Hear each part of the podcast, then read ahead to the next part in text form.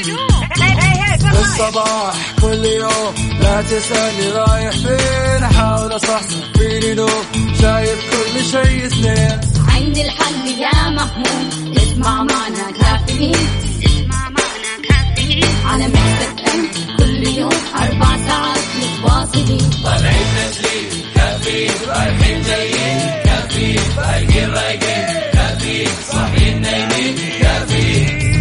الآن كافيين مع ياسر السقاف على ميكس أف أم. ميكس أف أم هي كلها بالميكس.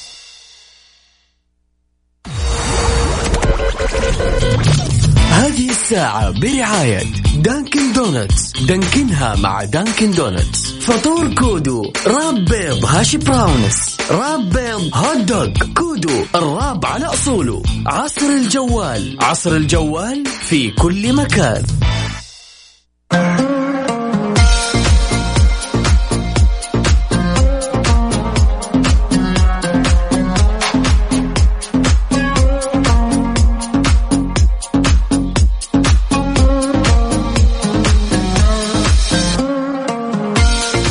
ويسعد صباحكم وهلا وسهلا فيكم في كافين.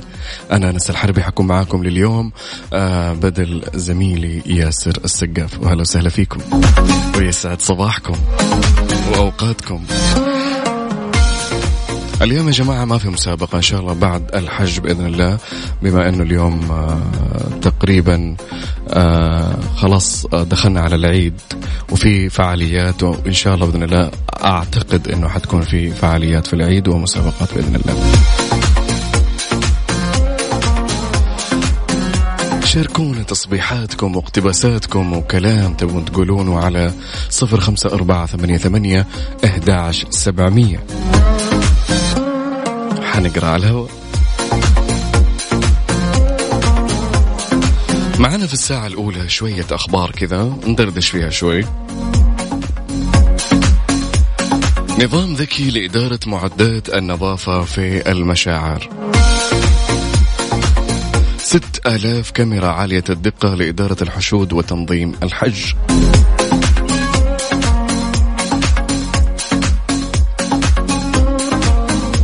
بعد لقاء بين العمل وممثلي مكاتب الاستخدام، تعديلات على العقد الموحد أبرزها غرامة غرامة الثلاثين في المية.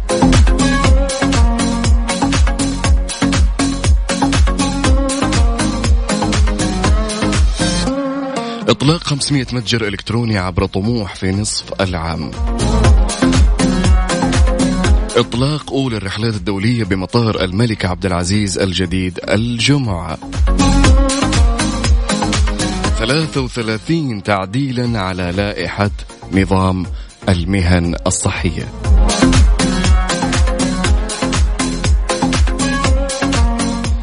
نقرأ الخبر الأول ندردش فيه شوي.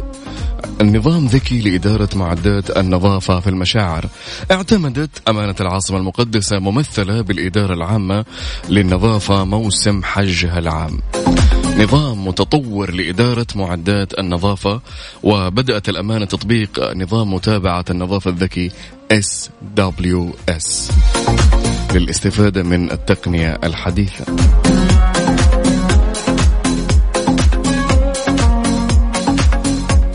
يقول محمود إمام: صباح الخير جميع من يستمع ميكس أف أم. صباحك خير وجميل يا محمود. من خلال إنشاء غرفة عمليات خاصة للمراقبة الإلكترونية لخدمات النظافة في العقود الخمسة لمتابعة حركة جميع المعدات وتفريغ الحاويات وتسديد البلاغات وتحضير العمالة، إضافة إلى المتابعة اللاسلكية. شملت هالحزمة تحديثات تطويرية اللي نفذتها الأمانة عدد من المعدات والآليات لضمان مواكبة موسم الحج. كمان أمنوا مادة صديقة للبيئة يتم رشها على النفايات داخل المخازن الأرضية عشان تمنع صدور الروائح الكريهة عن طريق تأخير تفاعل مكونات النفايات في موسم الحج. لأن عارفين يا جماعة أنتم داخلين على يعني ملايين جايين، فأكيد يبغى لها مجهود، يعني مجهود مرة كبير عشان النفايات أو عشان يقضون عليها في هالفترة.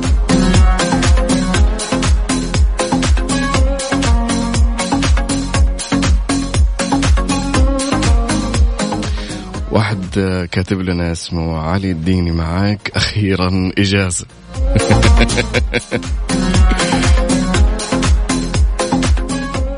يلا تهنى يا علي. طيب الخبر الثاني معانا اليوم، ستة آلاف كاميرا عالية الدقة لإدارة الحشود وتنظيم الحجاج. يتابع ثلاثمئة وخمسة عشر ضابط وفرد بمركز القيادة والسيطرة لقوات أمن الحج بمديرية الأمن العام في العوالي في منطقة مكة رصد سير الحالة الأمنية لحجاج بيت الله الحرام في المشاعر المقدسة ومكة المكرمة، من خلال نشر ستة آلاف كاميرا رقمية عالية الدقة موزعة في أرجاء المشاعر المقدسة وعلى المداخل الستة لمكة المكرمة وفي ساحات المسجد الحرام. في جولة لوكالة الأنباء السعودية بمركز القيادة والسيطرة الأمن حج الحج بالعوالي، أوضح قائد المركز اللواء خالد بن عبد الرحمن الطياش أن المركز يعمل على تقديم خدماته الأمنية طيلة موسم الحج للعام الحالي.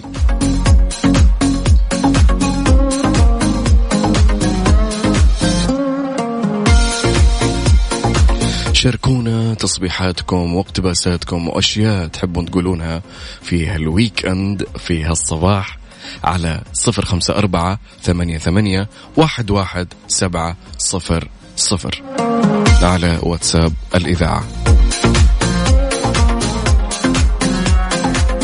فاصل وراجعين، خليكم ويانا لا تروحوا بعيد.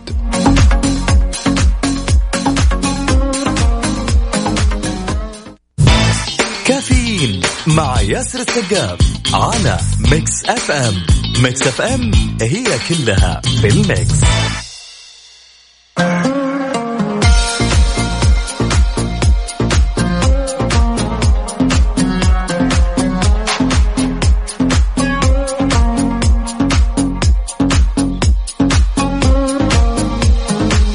ورجعنا لكم من جديد وهلا وسهلا فيكم،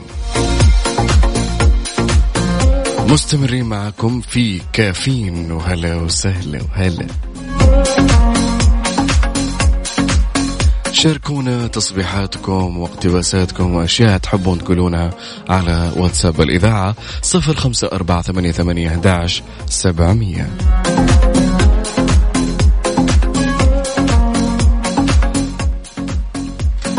عصر الجوال تغطي أكثر من أربعة آلاف منفذ، أجهزتهم متوفرة بكل محلات الاتصالات بالمملكة وكلها مضمونة، متوفر أيضا بأكبر المتاجر والمواقع الإلكترونية. عصر الجوال في كل مكان.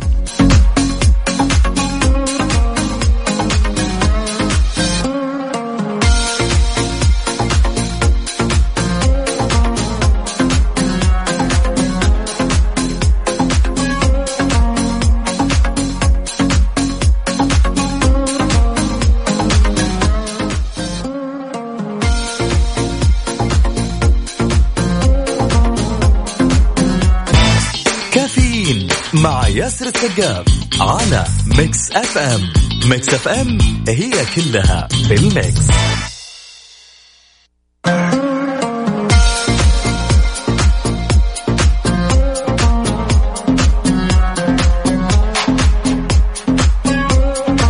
ورجعنا لكم مستمعينا في كافيين وهلا وسهلا فيكم.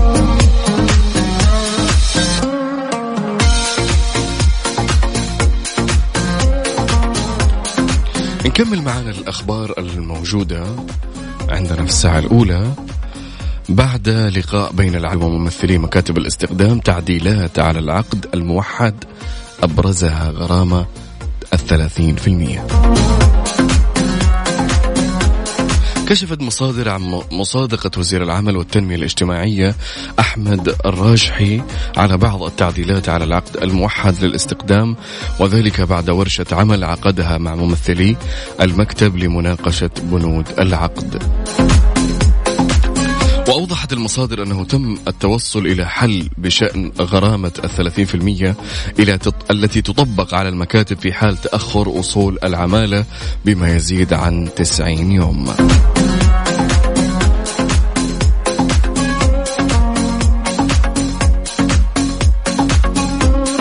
وبينت أن التعديلات أسقطت الغرامة عن صاحب العمل في الحالة في حالتين: الأولى وصول العامل خلال فترة ما بين تسعين إلى مئة وخمسين يوم وفي حال الموافقة على التمديد، والثانية في حال التأشيرة على جواز العامل خلال تلك الفترة، كما تم إقرار إلغاء العقد إلكترونيا في حال عدم قدوم المستقدم بعد مئة وخمسين يوم.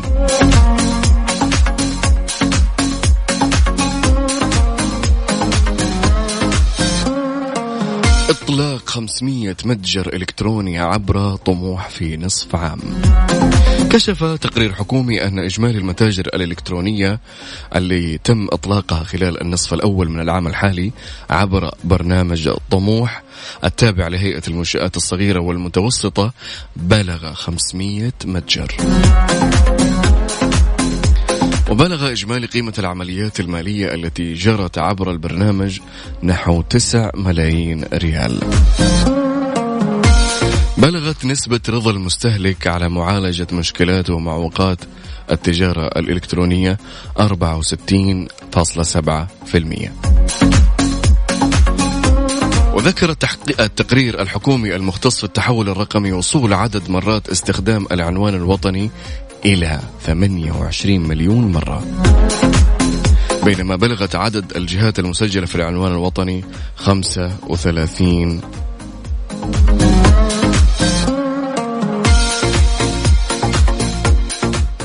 وكشف التقرير الحكومي أن التحول الرقمي قفز برقمنة المدفوعات، إذ شهدت قيمة عمليات التجارة الإلكترونية نموا في نظام المدفوعات بنسبة مئة بالمئة. وبلغ النمو بعد عمليات أثير نحو ستمئة بالمئة.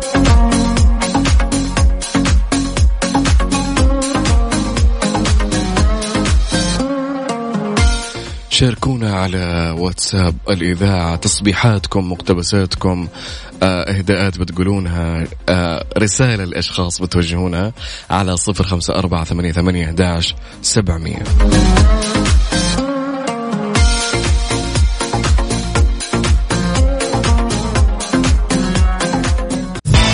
كافيين مع ياسر السقاف على ميكس أف أم. ميكس أف أم هي كلها بالميكس.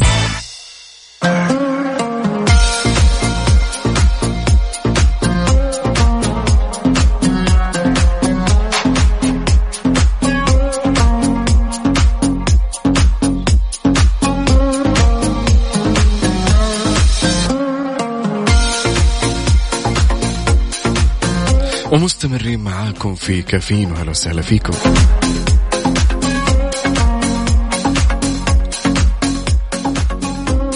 كمل ساعتنا الأولى في شوية أخبار، بقي لنا خبرين نقولها وندردش معكم شوي. راسلونا على صفر خمسة أربعة ثمانية ثمانية واحد واحد سبعمئة، أرسلونا تصبيحاتكم، آه، كلامكم، اقتباساتكم، وأنا بقرأ على الهواء.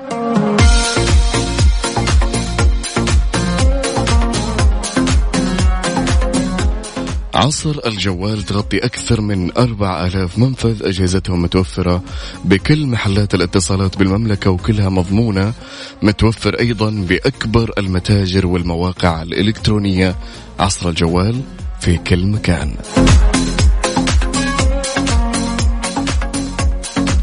إطلاق أولى الرحلات الدولية بمطار الملك عبد العزيز الجديد يوم الجمعة.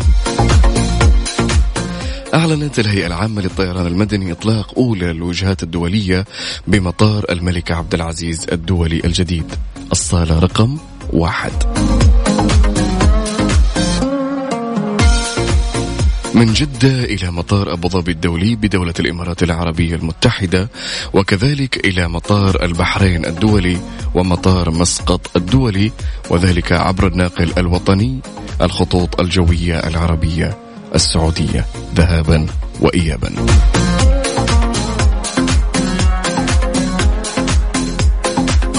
وأوضحت هيئة الطيران المدني أن الرحلات الدولية بمطار الملك عبد العزيز الدولي الجديد بجدة ستتم بشكل تصاعدي، وبتبدأ بمحطتي أبوظبي والبحرين ابتداء من تسعة أغسطس الجاري، وستضاف محطة ثالثة ابتداء من يوم عشرة أغسطس إلى مطار مسقط الدولي بسلطنة عمان.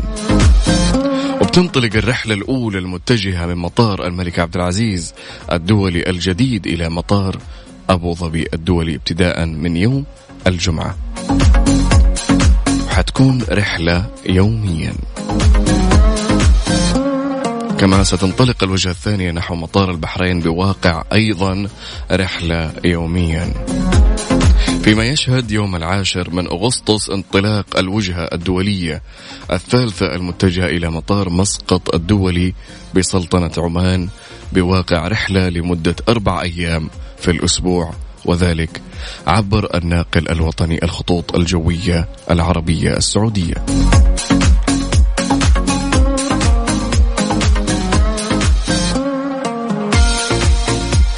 شاركونا اقتباساتكم، كلامكم، تصبيحاتكم، اهداءاتكم المين في هالويك اند على صفر خمسة أربعة ثمانية ثمانية واحد واحد سبعمية. واتساب الإذاعة.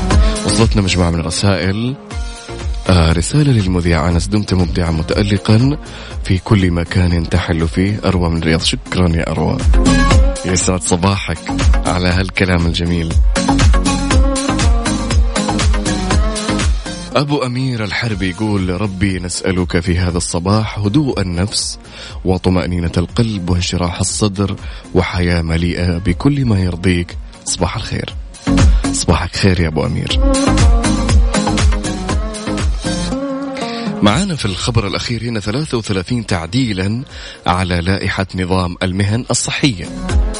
وافق وزير الصحة الدكتور توفيق الربيع على ثلاثة وثلاثين تعديل جرى إدخالها على اللائحة التنفيذية لنظام مزاولة المهن الصحية.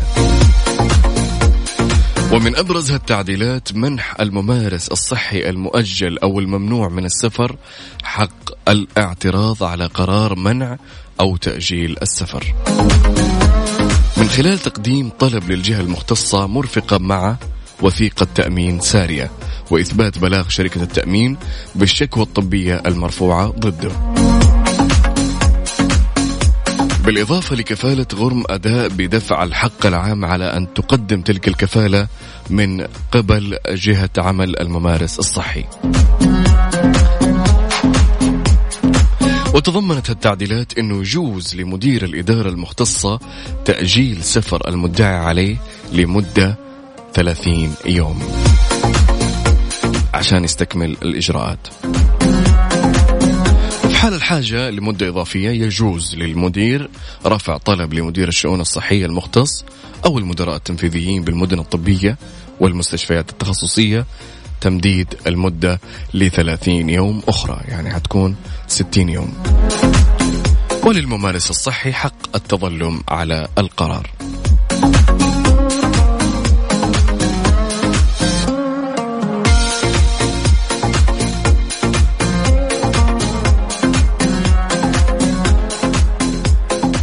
حملة الحج عبادة وسلوك حضاري حققت نجاحات على مدى إحدى عشر عاما إحدى عشر سنة الماضيه، وهالنجاح الملموس يأتي نتيجة عمل تراكمي وأثمر عنه ارتفاع مستوى الوعي لدى المجتمع بأهمية التقيد بالأنظمة في الحج والابتعاد عن المخالفات.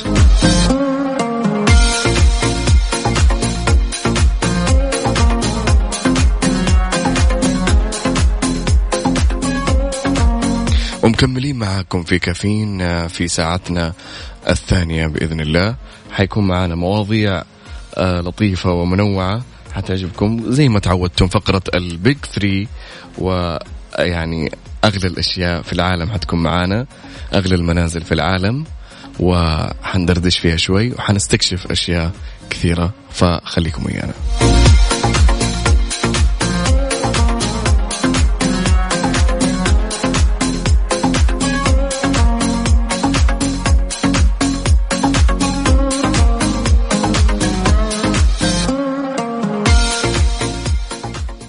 كافيين مع ياسر السقاف على ميكس أف أم. ميكس أف أم هي كلها في الميكس.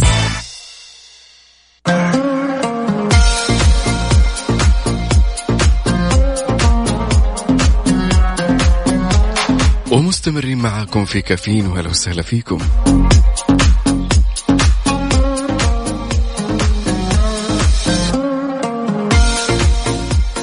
معانا اليوم موسوعة جينيس. تدخل موسوعة جينيس بزيارة مئة وستة وتسعين دولة في العالم. حطمت شابة أمريكية عمرها واحد وعشرين سنة رقم قياسي ودخلت موسوعة جينيس للأرقام القياسية بعدما صارت أصغر شخص يزور جميع الدول ذات السيادة، حيث زارت مئة وستة وتسعين دولة حول العالم.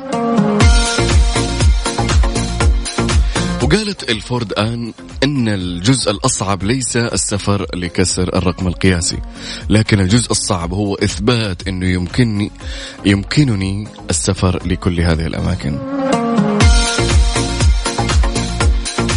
وأضافت أنه يجب أن تحصل على إفادات شهود موقعة في كل بلد تذهب إليه، وتقدم تذاكر الطائرة وطوابع وجواز السفر وإيصالات الإقامة ودفاتر سجلات لكل بلد تزوره. واحد وعشرين سنة لفت مئة وستة وتسعين دولة.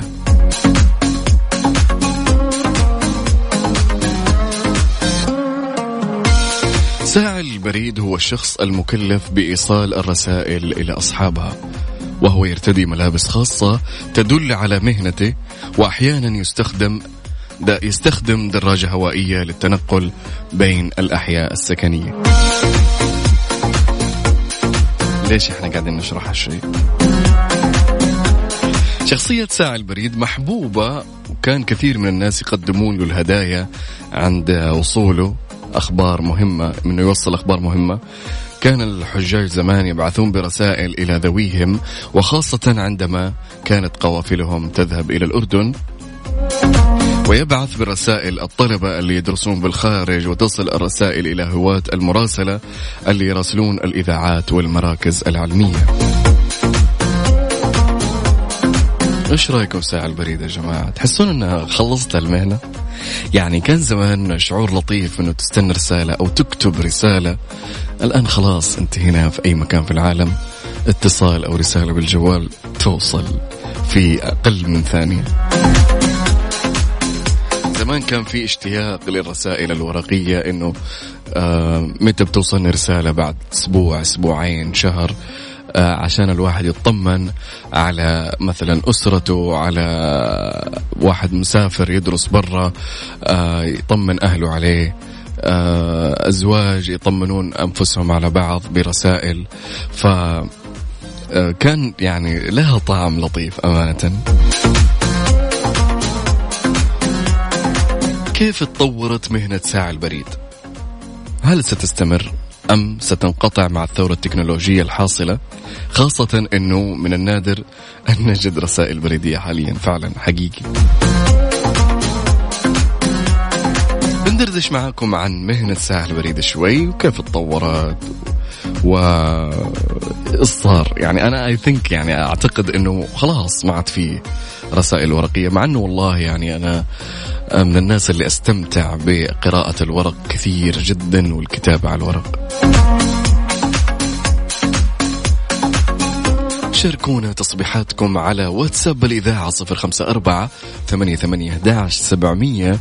شاركونا صباحاتكم، درجة الحرارة عندكم، كيف الأجواء، أنت مداوم، وينك، طمنا عنك برسالة على الواتساب وحنقراها على الهواء. نشأة وتطور ساعة البريد.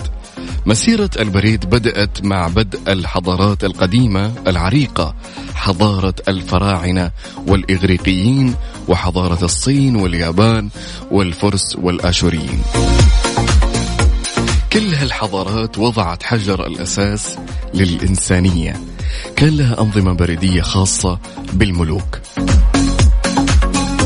ساع البريد في تلك الحقبة التاريخية القديمة كان يسمى بالعداء، كان يسمونه بإيش؟ بالعداء. كان يحمل الرسائل لمسافة برية محدودة ليستلمها منه عداء آخر، وهكذا إلى أن تصل الرسالة. يعني كانت في رسالة وديها العداء، من عداء إلى عداء إلى عداء إلى عداء إلى أن تصل الرسالة اللي وجهتها.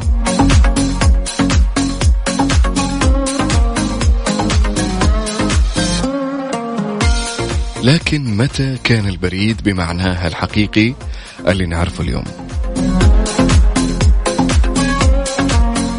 ظهر في زمن الدولة الأموية وأخذ في ازدهار كلما تقدم الزمن. وفي الوثائق التاريخية الموثوق بها يرجع الفضل إلى معاوية بن أبي سفيان في وضع أنظمة البريد العربي الأول. تذكروا الاسم يا جماعة، ممكن يجيكم سؤال مستقبلا. أول من وضع البريد العربي هو معاوية بن أبي سفيان.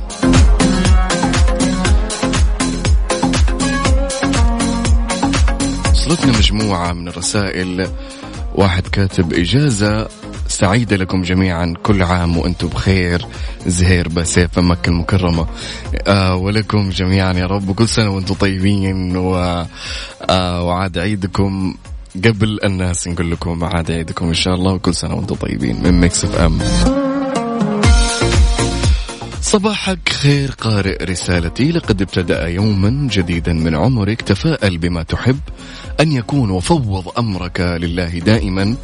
تذكر أن المرة حتى العمر حتما سيمر وسينبت مكان ذبولك زهورا، فابقى مبتسم دائما لأن هنالك شخصا يخشى حزنك. ابتسم ولتكن بداية يومك ابتسامة جميلة، ولا تدع أحد يهزم ابتسامتك. الله عليك يا نوف من أبها، وصباح النور والنوير يا نوف.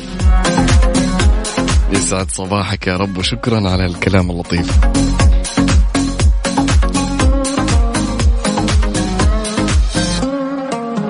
ظهر ساعي البريد التقليدي اللي نعرفه اليوم في عصرنا بعد ما جاء عبد الملك بن, منو... بر... بن مروان عفوا بعد ما جاء عبد الملك بن مروان اللي أصدر أمرا ومرسوما بوضع حدودا ومسافات وأسماء للطرق وتقسيمها بنسب معينة ليستعين بها ساعي البريد وتسهل عليه مهمته.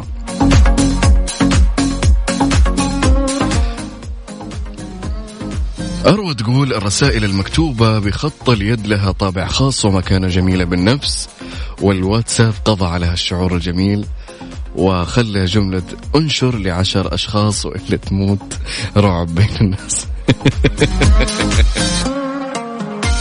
والله يا ذول ذول على أي واحد يكتب لي كذا، أنا كأنس يقول لي انشر ولا حيحصل لك مفاجأة في آخر اليوم، حيجيك نيزك إذا ما نشرت، هذا بلوك على طول. صباحكم الحلو، صباحك أجمل. نواف وريمة ورعد وركان أصدقاء كافيين، أهلا وسهلا. شاركونا على صفر خمسة أربعة ثمانية ثمانية إحدى عشر سبعمية. فاصل وراجعين نكمل معكم قصص ساعي البريد، خليكم ويانا لا تروحوا بعيد.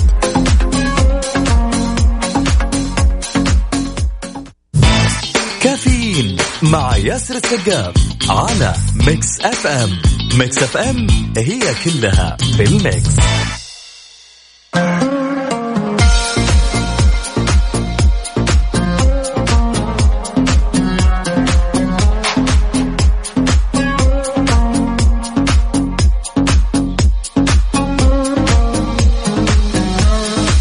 مستمرين معاكم في كافيين في ساعتنا الثانية، وهلا وسهلا فيكم. بافلو وينز أند رينز عندهم عروض متنوعة كل أسبوع، وعرضهم المميز كل يوم ثلاثاء يبيعوا قطعة البونلس بريالين، وقطعة الأجنحة التقليدية بالعظم بريال ونص بريالين ونص عفوا، يعني تاكل وتشبع وتتلذذ وبتوفر فلوس كمان.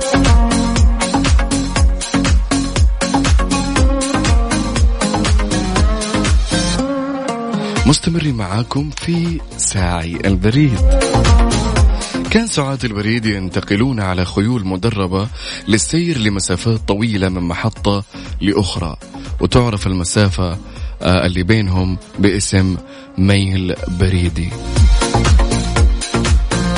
بلغ البريد العربي قمة تألق ومجده كما تحدث كما تحدثت كتب التاريخ في عهد الظاهر بيبرز.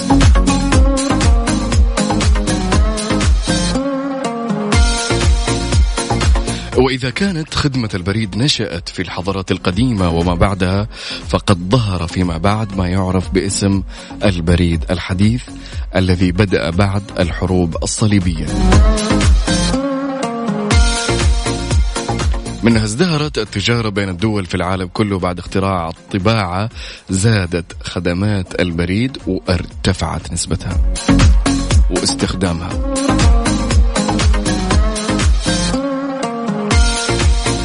والكل حكاية خطوط بيانية تبدأ منخفضة ثم ترتفع لتصل لمرحلة القمة، وهذا ما ينطبق على حكايات البريد في العالم كله. فقد ازدهرت الخدمات البريدية واتسع نقاط نطاقها، وزادت سرعة توزيعها بتطور الملاحة البحرية وظهور القطارات.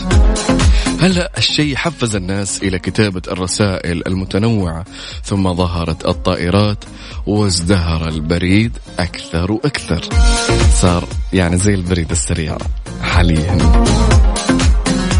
لم تقتصر خدمة البريد على الخطابات بكل أنواعها بس، تطور كمان وأصبح ينقل الطرود والبرقيات والحوالات المالية والوثائق الرسمية زي شركات الشحن عندنا حاليا.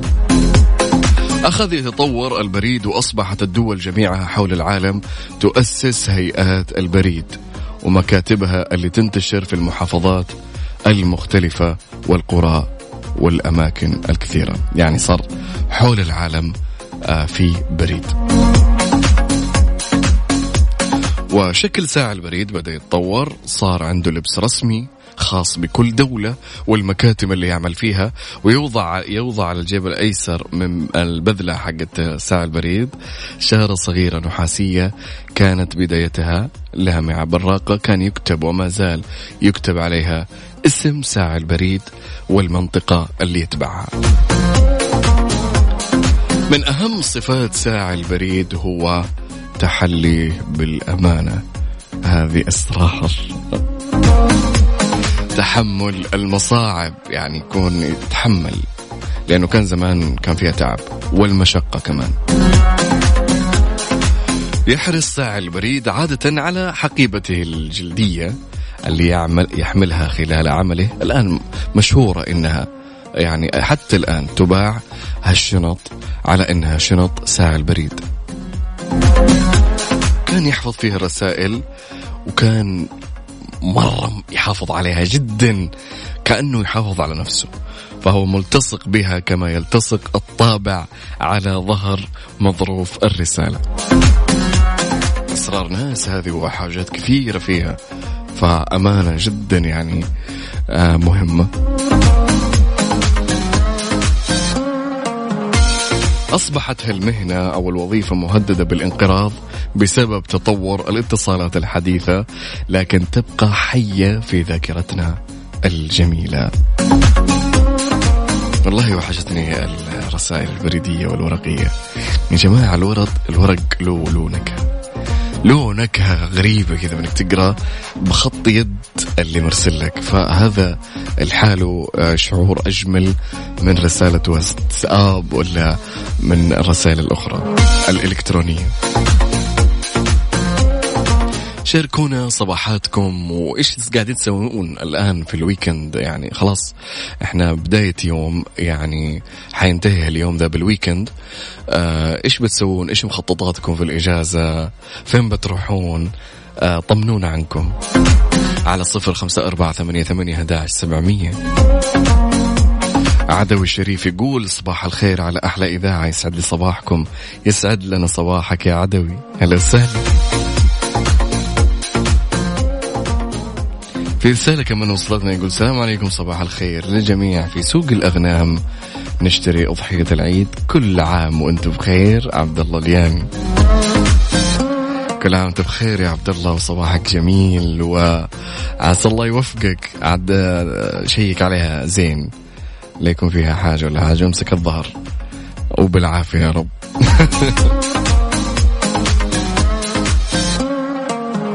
شاركونا على صفر خمسة أربعة ثمانية ثمانية أحداشر سبعمية على واتساب الإذاعة.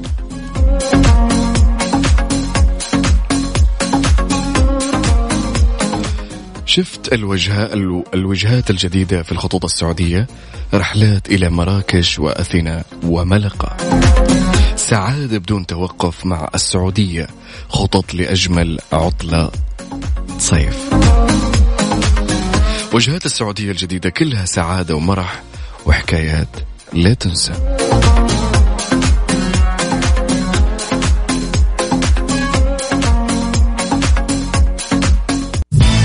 كافيين مع ياسر السقاف على ميكس أف أم. ميكس أف أم هي كلها في الميكس.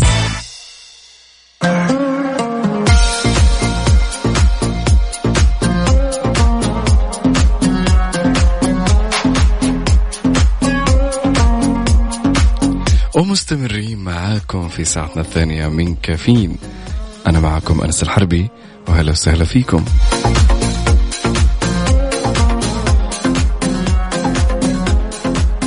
اليوم في بيج ثري بنتكلم عن أغلى ثلاث منازل في العالم. شاركونا صباحاتكم على صفر خمسة أربعة ثمانية ثمانية هداش سبعمية. آه زكي صمد فلفلة من جدة تقول أصبح على بناتي سلافة ونور وعروبة، وأصبح على كل مستمعي ميكس أف أم. يسعد صباحك يا زكي، هلا وسهلا.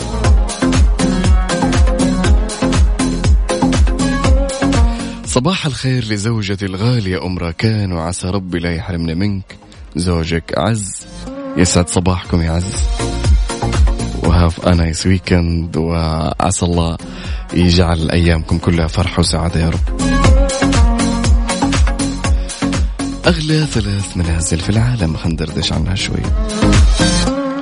يحلم بعض الناس بامتلاك منزل صغير يحتوي على أربع غرف وسور أبيض، ويحلم البعض الآخر على مدى أوسع كاختيار حمامات سباحة داخلية وخارجية، ملاعب تنس، جراجات مكونة من ست مستويات، دورات مياه مطلية بالذهب، ومكان لهبوط الهليكوبتر على سطح المنزل. قام مهندسين معماريين بتصميم مخططات هالمنازل، بالتأكيد بعض هالمنازل الثرية تبدو أغرب المنازل على الإطلاق بسبب تصاميمها الغريبة والفريدة، لكن اللي بنعرضه اليوم حيكون شيء لطيف. إليك بعض المنازل التي اشتهرت كشهرة ملاعب الأطفال. قلعة باكنغهام، المنزل الرئيسي للعائلة لعائلة الملكة البريطانية، يعرف بأشهر منزل عائلي على وجه الأرض. قصر باكنغهام يأتي رقم واحد في ترتيب أغلى المنازل في العالم، يقدر بقيمة واحد فاصلة خمسة وخمسين مليار دولار. هالمنزل أو هالقلعة تعيش فيها كالملوك حرفيا. هالمنزل أو القلعة الضخمة مكونة من سبعمية وخمسة وسبعين غرفة، ما شاء الله تبارك. وش الفضاء؟ إذا أردت قيلولة اذهب إلى أقرب اثنين وخمسين غرفة نوم وخذ قسطا من الراحة.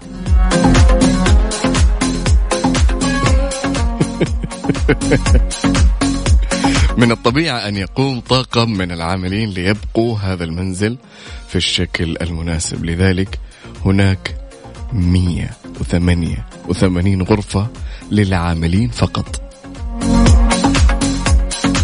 واثنين وتسعين مكتب للعمل،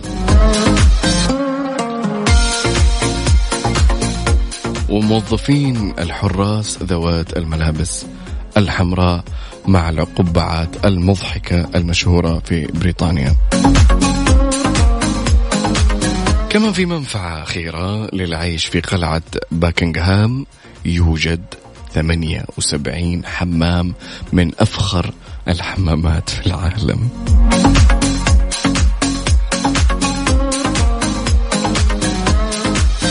شاركونا صباحاتكم على صفر خمسة أربعة ثمانية ثمانية إحدى عشر سبعمية. طيب، البيت أو القصر أو المنزل اللي من أغلى منازل العالم اللي بعده مين؟ اسمه أنتيلا. حسنا، لقد وصلنا بالفعل لمنزل بقيمة مليار دولار. يقول موكش أمباني أغنى رجل في الهند أن هذا الوتد هو منزله، وعبارة عن سبعة وعشرين طابق، لديه مذكرة قانونية. المبنى كلف واحد مليار دولار، يمتد حتى تحت الأرض، ست طوابق سفلية وسبعة وعشرين طابق فوق الأرض. والست الطوابق هذه فقط يا جماعة الخير فقط لركن سياراته. يمتلك ثلاث أماكن لهبوط الهليكوبتر على السطح. تقدر ثورة أمباني ب ثلاثة وعشرين فاصلة ستة مليار دولار.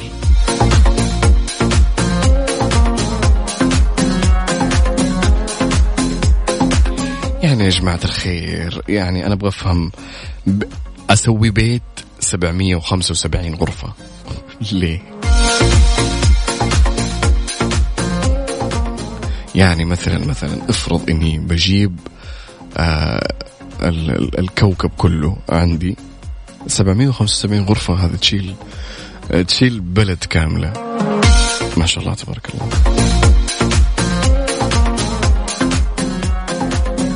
فكل يمد رجوله على قد الحافة. هذا من أغنى أو من أغلى ثلاث قصور في العالم.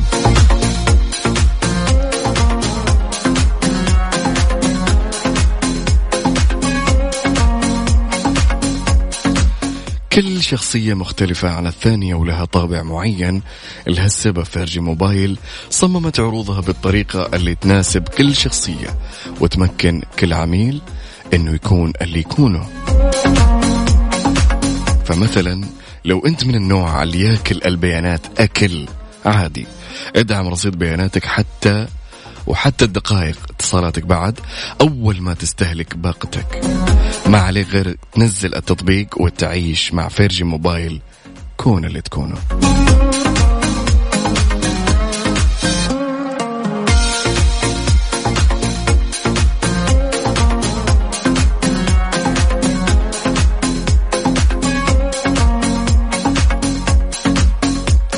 القصر الأخير معانا من المصنف من أغلى ثلاث قصور في العالم،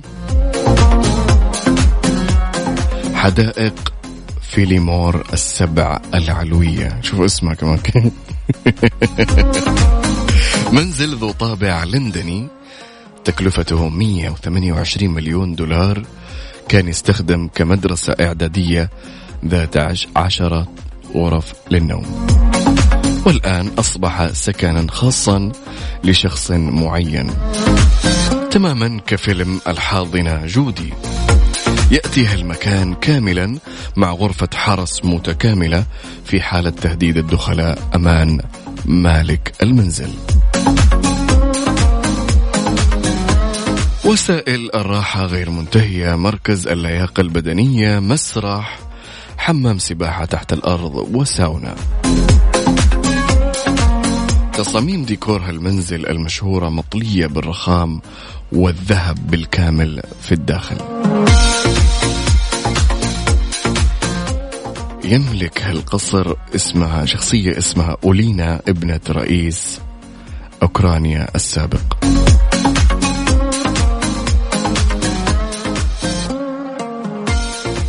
في نهاية كافين، شاركونا صفر خمسة أربعة ثمانية ثمانية واحد واحد سبعمية وحنقرأ تصبيحاتكم وإيش عندكم في الويكند هالأسبوع. رسالة وصلتنا تقول: الحمد لله عندي شقة وغرفتين وصالة وبالي مرتاح، لكن معظم القصور التي تتكون من آلاف الغرف لا يستخدمون منها إلا اثنين أو خمسة فقط. أي والله، أهم حاجة الراحة يا صديقي. ارتاح وعيش صباحك يا أبو حميد، والحياة لطيفة وجميلة. تخيل أجيب قصر آلاف الغرف وأنا عندي بس اثنين ولا ثلاث في البيت.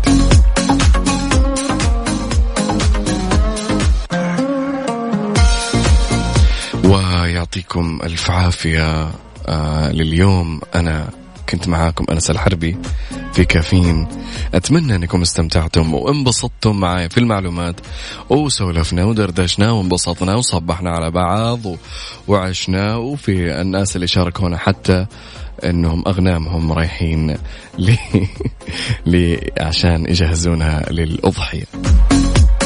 استمتعوا يا جماعة بقدر ما يعني بقدر ما تستطيعون في هالإجازة، عيشوا حياتكم، انبسطوا، عيدوا على بعض، العيد فرحة، العيد تسامح، العيد لقاء الناس اللي نحبها وحتى الناس اللي ما نحبها.